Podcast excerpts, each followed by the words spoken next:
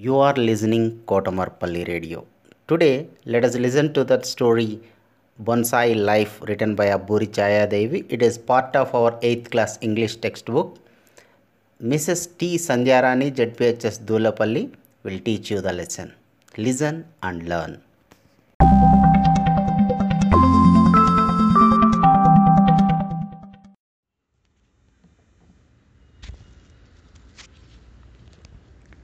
My dear children, welcome to our English class. Today is in our English class, class 8, unit 7, reading A Women Empowerment. Unit theme Women Empowerment. Reading Bonsai Life Part 1 Now let us come to our reading. The moment I see letters waiting for me on the doorstep when I return from work, I can't contain my excitement. It's almost as if I am face to face with my near and dear ones and they are speaking affectionately to me. Instantly, the exertion of office work vanishes and my heart grows light. Instead of adjourning the kitchen, muttering, Oh no, oh God, which is what I usually do when I come back tired. I feel like singing a song, humming a tune, making a nice cup of coffee, and uh, showering each sip. What is more, the sight of inland letters or envelopes in a familiar hand gives me the energy and enthusiasm to quickly make and eat some pakodas or bhajis. Even though I am lazy about writing letters, I love to receive one from one place or the other every day. This is an unexpected letter. If my Akkayya, who doesn't normally write, went out of her way to write a letter, there has to be a reason. As I open the letter, I am a little apprehensive. I hope it is not some bad news. Actually, when things are fine, no one bothers to write. Amlu, what was written in the letter? Let us see. Amlu, you must be very surprised to receive my letter. You would be even more surprised if I were to tell you that your Bavagaru and I are coming to your place. We have been planning for quite a while to visit Kasi and Haridwar. We have now found the time. I hope you won't find our visit inconvenient. My dear, it seems Akkayya and uh, Bavagaru are coming over, I said to my husband excitedly. Is it true? When? Where is it? Give me the letter, he said and pulled the letter from my hand. I went into the kitchen to get the coffee and other things ready. Akkayya and Bavagaru were coming to this city and our home for the first time since my marriage. I had looked forward to their visit all these years. They had never left their little village to go anywhere.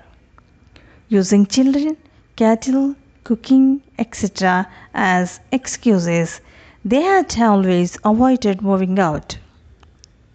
Under such circumstances, imagine their coming to our house and to this big city. Akkayya is not as educated as me. By not as educated, I mean Nanagaru did not let her study after class 5. Of what use was education for a girl? Those were days, the days when people thought it, it was enough a girl if a girl was able to keep the washerman's accounts. educate. later, when I was born, there wasn't much debate as to whether a girl should have education or not. I was lucky that my father changed with the times. He didn't even hesitate to send me to college. No girl who is well educated can be satisfied with staying at home, being a housewife, and looking after the household after marriage. She would want to put education to good use and achieve something in life.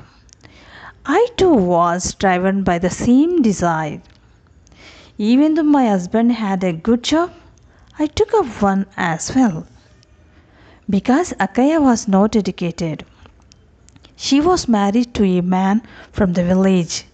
Though my Bavagaru was educated, his ideals made him choose agriculture as his profession and he settled down in the village to cultivate his land. Akkayya grew accustomed to the village life. Akkayya brought so many things cucumber, gongura, drumstick, appadams, vadiyams, and coconuts. I hope you don't mind. I have brought you all these things like uh, kuchela. I don't know whether you will like them or not, she said rather hesitantly. Why do you say that? You actually brought all the things we wanted. We don't get these things here. You sure? Mardi has gongura pulusu, cucumber papu, and drumstick charu. He feels as elated as if he has had sumptuous feast. With my office work, I am unable to make appadams and vadiyams. Even if I have some free time, I am too lazy to do such work. You know me, don't you? I said with a laugh. That's true. But by the time you come back from office, you must be dead tired. How can you then prepare appadams and vadiyams and make idlis and dosa? I don't know how you are able to manage work at home and in the office. Akkayya consoled me. What a wretched job. Sometimes I feel like giving it up. You know, people say solve your problems at home before you solve those outside. To neglect work at home and look after office work is an uphill task for a woman, I said. Speaking from experience. Don't think like that, Amlu. How fortunate you are. Touch wood. You have studied well, have a job like a man, and are earning very well. You don't have to beg anyone for anything. You are able to lead a dignified life, unlike us who have to depend on our husbands even for a few paisa worth of karivipaku, said Akkayya. The grass is greener on the other side. I thought to myself, What's your daughter doing now? I asked, changing the topic. She's in her final year at school. If by God's grace she clears her exams, I am determined to send her to college. Your Bavagaru doesn't really like the idea of sending her to the next town and putting her in a hostel. But I don't like to keep a girl at home without educating her. Isn't what I am doing true enough? In these times, if a woman doesn't have a degree, she'll come to nothing. Without it, she will have to live under her husband's thumb, like a scorpion under a slipper, she said. My dear children, I hope you all enjoyed by listening this reading. Do you like it? Yes. Bye. See you in the next part of Bonsai Life.